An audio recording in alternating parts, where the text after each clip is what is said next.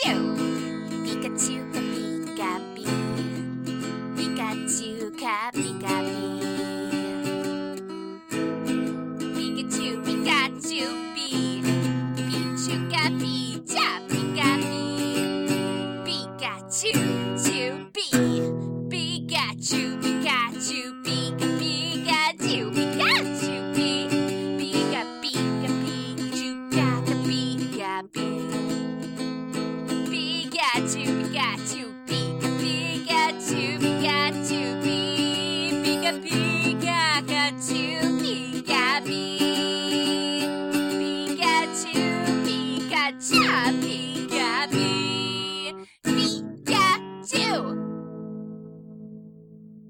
Pikachu. Hello, Internet. It is I, Anne of Pika Podcast. I've emerged from my work coma and found a bright, sparkly new world. Like, really, we got a whole bunch of snow dumped on us. I gotta go catch me a Pokemon that knows sunny day. So, we're back. This podcast is back on track with the holiday marathon. This year, it's the Boxing Day to New Year's marathon. And a lot of stuff happened while I was out, Pokemon related. Like, people have been playing Ultra Sun and Moon, and I haven't. I still gotta carve out some vacation time to finish regular Sun and Moon, but I'm sure it's still delightful. Feel free to tell me how it's going, because I'm always so behind when it comes to the gaming aspect of Pokemon, so don't worry about spoiling things for me. By the time I get around to buying and playing this game, the, the world will have already moved on.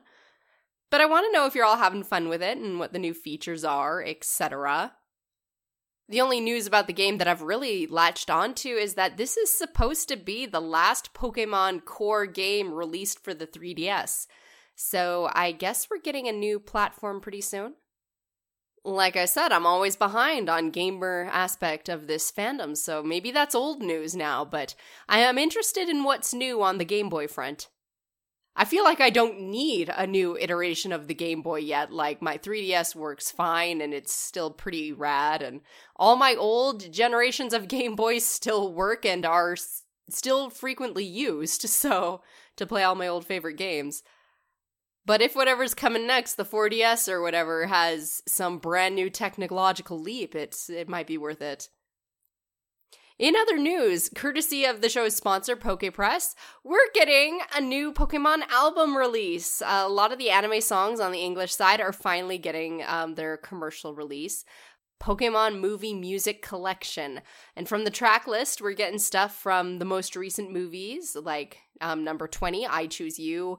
We're getting Soul Heart from the Volcanion movie, and that guitar-tastic rendition of Stand Tall from XYZ. Like, it looks like they may have recorded or re-recorded the original theme too uh, for the most recent movie and have a piano version from it. So that's pretty cool too. It's nice to finally have some of these songs available um, commercially, and it's also really interesting to read Ed Goldfarb's tweets on the subject. Um, like it's not like I expect to be catered to by the Pokemon Company, like especially as a member of the adult fandom when the target age is 8-year-old, but it is cool to know that they're aware of what the fans are interested in and responding to questions and at, at least taking note of what we're excited to see and what we're hankering for. It, it just gives me heart. Anyway, Steven's got a video talking about that and giving you all of the relevant info on his YouTube channel, PokePress, along with a video hypothesizing about future Pokemon pinball possibilities that that should be. You can check out all of that on on PokePress on YouTube or his blog page, pokepress.blogspot.com. And I will also have that info available on my blog page, and I'll give you that info at the end of the episode. And it has been so long, I bet everybody has just forgotten where we are, what episode we're supposed to be doing. Well, fear not, I, I did keep a record. We are on Advanced Generation number 27, a three team scheme. And there's really no worry about, you know, losing our place because Ash is still right where we parked him. He's still training. He's training with his team. It's it's not unusual to have him training physically alongside his Pokemon. Um, whether that's just for team solidarity, like reinforcing that idea that he wouldn't make them do stuff he wasn't willing to do himself, or or if it's just because the requirements of his extremely unusual little life demand that he be in shape. Um, but to have him jogging down the beach along with his team is not weird. What's unusual is that this time he's forced his human friends to do it too. And forced might not be the right word for Max and Brock. Like, Max looks like he's having fun, and Brock seems to be enjoying being the drill master. Uh, but May, May is decidedly not having any fun. The the girl's a bike rider. She's she's only one third of the triathlon. Uh, but they all stop to May's relief because just up ahead, some dude is scaling the cliff with his bare hands. Very odd, but this guy is wearing a lab coat, so we know he's important, and it turns out it's it's Professor Birch. He's inspecting a Wingull's nest um, until said Wingull returns and is like, "Why you breaking into my house?" And Professor Birch loses his grip and falls onto a Loudred, the most put upon Loudred in the whole series. It cannot go a day without someone disturbing its rest, and all it wants to do is sleep. Um, but since Professor Birch is here, he can catch up with all the kids. Uh, it turns out he's the one that helped Brock catch up with May and Ash when he first arrived in the region. So that answers that question. And he also thought that Ash and company would already be at Slateport City by now. So we're back to Indigo League. Like, you've only got two badges. You're only in this city. Only four badges. Only five. How is it taking you so long? Gary's already got eight badges. Like, Ash doesn't even have a clear and present rival, and he's still taking flack. Uh, but he explains his rematch plans to Professor Birch and, and May's career switch, all while Team Rocket is hiding in the bushes. We also learn that Professor Birch is here studying wild Pokemon and is planning to hang around for a bit, so the kids decide further training should be spent shadowing Professor Birch. Except for Brock, he's like, WTF, I stayed up all night planning this rigorous schedule, and Arceus helped me, children, you shall follow it or pay the price in blood. Ash is not the slightest bit moved. So they go off, and we cut to a red plane elsewhere on the island a red plane with a stylized M on the side, and some strange people in red hoodies with horns. Dun dun dun. Well, leave that mysterious scene. The kids and Professor Birch go deep into a cave, but are stumped when they find a door. Just a random door, chillin'. It's not a dead end exactly, because the door does open to reveal a brightly lit room with bookshelves and a table and chairs and a TV. It's a secret base? A very poorly hidden secret base? Like, seriously, it was not hard for these kids to find, and the door was unlocked. So, when a little kid and an Nincada show up all miffed, I, I kind of have no pity for them. Like, hide your base better and lock the door or or put up a sign, but I, I, guess Ash and Company do manage to magically miss any and all no trespassing signs. So, for all we know, this kid did take some precaution. And he will not take apologies. He orders his Nincada to use Fury Swipes and chases the professor and kids out of the cave. But the noise is loud enough that Team Rocket overhears, and they were surprisingly ninja through all of that, by the way. And a secret, no trespassing base? Of course they're gonna look. And by look, we mean whip out their Pokeballs and attack the kid and chase him out of his own base while also capturing his Nincada. So that happened. And for a minute, we'll cut to a ship with some people in blue wetsuits. Blue wetsuits and scuba gear. Feel like something's about to go down. But none of our main characters or villains know about this. Team Rocket's just celebrating their victory and their plan to use Nincada and its secret power ability to dig tons of new secret bases for them. And Jessie praises her Silcoon and its use of String Shot. And yes, here Meowth and James do whisper to each other they know it's a Cascoon in a way, it must have been a great who's that Pokemon gag for little kids because we're talking a week or two of kids giggling at Jessie, like, that's not a Silcoon, before it got confirmed. Assuming they picked up on that, but anyone who played the games would have. But anyway, Team Rocket contacts the boss, and they're like, Look, Daddy, we built you a secret base. And he's like, You built me a daycare room. And they're like, We can remodel. So it takes a bit more to impress Giovanni, but these guys never lose morale for long. They'll keep trying. And outside, um, Ash and company run into that little kid uh, who's named Keanu and asks where his Nincada is. So now they get the sob story of how Team Rocket robbed him. But what he doesn't know is that Team Rocket is about to get some comeuppance when Team Magma bursts through the door. Like, seriously, guys, dead bolts, less than five bucks at Home Depot, come on. Anyway, Team Magma breaks in. Apparently, that's what they were looking for when they arrived in the mysterious red boat. It's not an accident. And Jessie and James have to defend their new base. And that goes poorly. They don't even get to finish their motto. Um, they do get to take Nincada with them, though, as they escape. Team Magma is planning to dig through the base and expand it and dig further into the tunnel. The secret base itself is not what they're looking for. It seems what's behind it is important. Um, but instead of a Pokemon, they brought a huge old machine to do their digging. It's just this monstrosity to carve a whole tunnel in seconds. Back with Keanu, uh, he confesses he hasn't been able to win a single Pokemon battle so far. And Max and Ash are like, Really? Not one? Even Ash managed a few wins at the height of his pathetic starting point. Eh, Keanu does not like that reaction, but he hates battling because he hates losing. And yeah, it's no fun to lose. But Keanu's just gone straight down that hide hole and just not battled, and, and now he can't win anything. And his Nincada is not on board with this.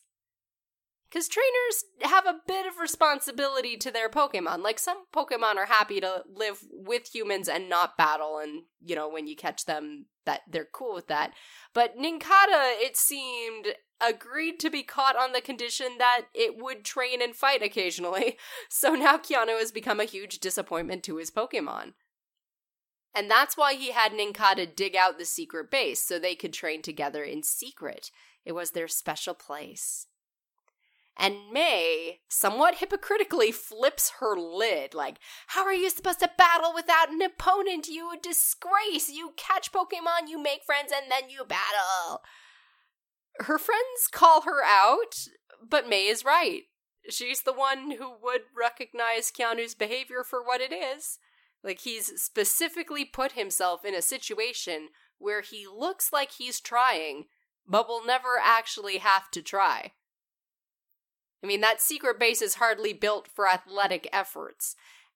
They had books on battle techniques, but it's not like there was a ton of space to actually try them and no one to try against, and a lot of uh, computer equipment that can be easily broken. and with no opponent to practice against, they'll always stay in that stasis of training for a future battle, but never really having to battle because they're never getting better. And May is the queen of this. Like, remember Roxanne's gym? Like, oh, it's a rock type gym? I just have a fire Pokemon starter. I can't battle today. Guess I'll have to catch the next one. Oh, there's a move I could teach Torchic to make it viable? Oh, I can't. I'm busy helping Janet. I guess some other time. Like, she spent the first 15 or so episodes doing that. So, of course, she'll recognize it in others, especially now that she's sort of sort of starting to move past that behavior. But yeah, I think Keanu's mindset is something we all fall into sometimes.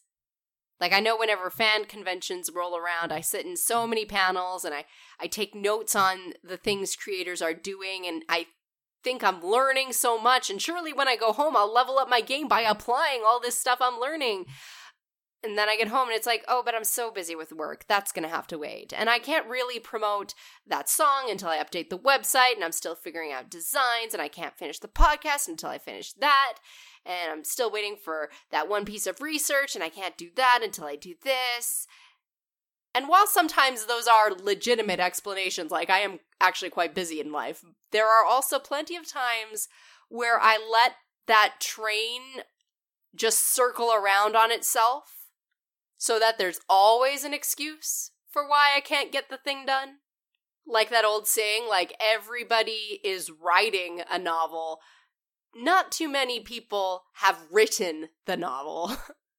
I think it's easier for us to let those cycles continue and just sit in the status quo. Because as much as we all want to see ourselves succeed in life and, you know, do have legit dreams, having a metaphorical battle means failing. Possibly more than once, and possibly when it counts. And that hurts. It's so much easier to be I'm writing a book. I'm planning to do a podcast. I'm training for soccer or whatever rather than I've written a book. I've tried out for the soccer team. I put my heart and soul out there into the world. It's it's the same mindset that fills the internet with so much like irony and trolls because it, it's easier to be yeah i made it bad on purpose i wasn't really trying like if i were to give it everything i had maybe it would have been great but i was only doing this as a joke because giving everything you have means it might suck and no one likes it. And then you have nothing to hide behind. It, it's easier to make a mockery that if people hate it, you're like, yeah, well, it was supposed to be a joke anyway. It's not like I was really trying. It's not like I care. Or, or it's easier to be critical of other people's things that they made because even if you ruffle some feathers, it's still not your creative love child that they hate. So which is kind of hypocritical of me who runs a fan cast. I mean, it is easier to talk about a TV show that someone else made than to put my own creative story out in the universe to battle for purchase. And not just because writing, editing, and all that would be increasingly more time consuming. So May's not wrong. Keanu has spent his life making excuses for himself, and we all do it, and May would definitely recognize it. But I would not say she has the moral high ground necessarily to chew him out for it. The one who does, as someone who very recently gave his all and failed miserably and is trying again, is Ash. And he steps up. He's like, I'd be happy to help you train. He's like, I got a rematch coming up anyway. Like, we can work past our loser shame together. But first, we gotta get back Nincada. And Nincada is with Team Rocket, who has followed Team Magma deep into the caves to a strange building structure statue thing the Cave of Origin. Team Magma grunts are searching for something called G, and Team Rocket marvels. Well, mysterious codename G isn't found, but Team Magma does discover a bunch of bodies underwater and approaching fast. Uh oh. Team Aqua arrives and prepares to do verbal battle with Team Magma, while Team Rocket sneaks in behind and Team Twerp follows the trail of destruction onto the scene. We've got quite the party here now. Well, Team Magma and Team Aqua are rivals, as some of you may remember from the games in this anime that aired like decades ago. Uh, they clash like fire and water, and in this case, Team Aqua's group, led by Tactical Commander Isabelle, aka Shelly, uh, she wins, and her goons go in to also search the building. Commander Harland, aka Tabitha, well, we'll sort out who these people are in their other episodes. Right now, I guess they're using code names. Um, but Commander Magma, he claims that what Team Aqua's looking for won't be found here. And Commander Aqua is like, we'll see that for ourselves. So now both teams are swarming the Cave of Origin and getting in each other's way. And dropping hints that whatever they're looking for has extreme power, and only our team is capable of controlling this power when we find it. So now power's involved, and a rose orb and an indigo orb. Like, what on earth are they talking about? None of the other characters know. We're all confused. Luckily, our Team Aqua and Magma leaders are here to explain, sort of, so just hang on. Team Magma is seeking the power to control the land, while Team Aqua is seeking to control the power of the sea. Both think their side is better. Whatever they're looking for in this cave of origin will help them find the mysterious, vague powers they crave. And for all the the machismo, like none of these teams look like they're actually going to fight, which is good because neither of these groups are the ones who took Nincada, and that throws Ash for a loop. Like, I know Team Rocket is my default, but these guys are looking seriously evil. You sure your bad guys had a talking meow? Well, after all this tension, the two team grunts both radio in, like Team Magma has been unable to locate evidence of codename G. Team Aqua has not found their code K. So, this isn't the Cave of Origin, just a human made temple of worship. Leave it to those ancient people to screw up all our plans, Team Magma says. Both teams pull out, no shots fired. Lots of posturing, but not a single Pokemon attacks, and eventually Team Aqua leaves and Magma lets them.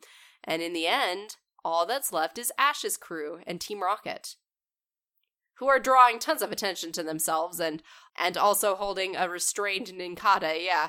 Two out of three evil vibe teams have gotten away. Like Ash is gonna take all that pent up hero energy out on Team Rocket. Silcoon, uh, the real one, May's, shoots out a string shot to make a zip line, and Ash is soon flying down to Team Rocket to battle for Nincada, and he tells Keanu to help. Keanu's afraid, but Ash doesn't stand for any of that quitter talk. Nincada's your friend, right? Get down here and act like it. And Keanu does. Hesitatingly, not in any way cool, but he comes screaming to the rescue and does by accident knock Nincada from Team Rocket's hands. Nincada goes flying through the air, which, since it's tied up, could result in a nasty fall, like it can't land on its feet. But Pikachu's got that covered. Ash tells him to use Iron Tail to cut the threads around Nincada. So, what I just heard is that Iron Tail can be used not just as an aluminum bat, but as a sharp knife. You know, I'm starting to think Iron Tail is the best attack Pikachu's ever had. And for a bonus, I think it's the only one that hasn't had an adverse effect on Ash. Like, Pikachu's never attacked him with that. So, hang on to that one, boys. But another great attack is Nincada's hidden power, which is what sends Team Rocket blasting off, and that is an attack and a half. It, it, sends them blasting out through the wall. For a pair that hardly ever battles and always loses, I, think they've got potential. Keanu thinks so too. He's gotten out of his comfort zone a little, realized he can be brave when, when it counts, when Nincada needs him. He's not such a failure as he thinks he is, and he's actually eager to battle Ash in the future. He has to do some training first because he knows he's not anywhere near Ash's level, but that's not a fact that bothers him so much anymore. Like, battles aren't things to be scared of. It's okay to not be as good at something and have goals to work towards with your buddy. It's okay to lose. And so the episode ends on a high note. But we're still left with the mystery of Team Aqua and Team Magma and what they were doing there. That's something to think about. Not like this plotline isn't spoiled 12 times over. And since there's no point speculating, like, we know what's up with the fanatics, I'm more interested in Keanu this time around. For all people joke about how Ash never ages, which I scoff at because nobody in this world is shown aging in the traditional sense. It's not just Ash.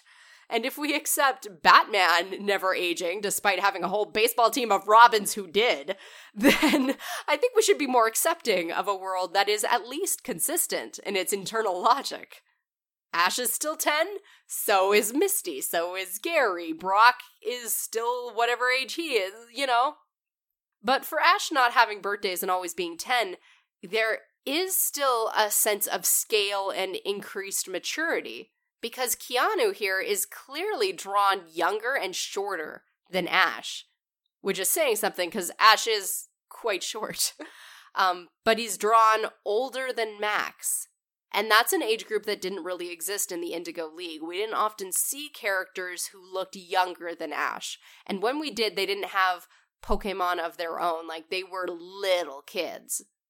The only exceptions were like gym leader families and stuff like that, where kids would have inherited Pokemon from a, a parent or an older sibling, and it was a little vague as to who the Pokemon was actually registered to, and if that child was allowed to enter an official match or even an unofficial match. But we never ran into kids on the road who could battle and enter gym challenges and things who were younger than Ash because he was the standard. He'd just begun his journey. So every trainer he meets has to be in that ballpark unless there is, again, a, a special circumstance of some kind. But now we're meeting kids on the road who are trainers, eligible to raise Pokemon in battle and leave home on a journey, but who are obviously not the same age as Ash. Even if the rules of the universe cite Ash as 10 and age is just a number. However, that is determined, whatever that means, characters like Keanu can have their own Pokemon and enter official battles. They're also 10, but clearly a different sort of 10 than Ash. They're at a different stage of development, both physically and in terms of emotional maturity and trainer skill. So it is still my personal belief that humans evolve based on experience, just like Pokemon. But even if I'm wrong, like there is some evidence of development and progression over time going on in the Pokemon world. So the mystery isn't how come Ash never ages, because he is clearly, and Brock must be too, because Brock maintains the same scale in relation to Ash, as do Misty and Gary. Like, whatever the case is with May, she's definitely scaled closer to Ash than Keanu, but she stays the same. No, these characters are aging. The mystery is why does this world acknowledge all these kids as still being 10? Like, is it cultural? Or is it an actual physical thing? Either way, no one thinks it's abnormal. So that's my digging too deep thought of the day. I hope you enjoyed this episode. We will come at you with more, one every day until New Year's. I am so glad to be back on track and doing the holiday marathon. I definitely needed that break. I do feel like I feel like I got my mojo back, so I am ready to just get all Pokemon all up in here. If you want to stay tuned into the podcast, you can find us on iTunes or wherever fine podcasts are streamed. We're on Facebook and Twitter at PCAPI Podcast. Our blog page is pcappypodcast.blogspot.com, or you can contact me also sending emails to pcappypodcast at gmail.com. Contact me however you want, but most of all, thank you for listening. This has been PCAPY Podcast, and I will talk to you all tomorrow. For the meantime, gotta catch 'em all.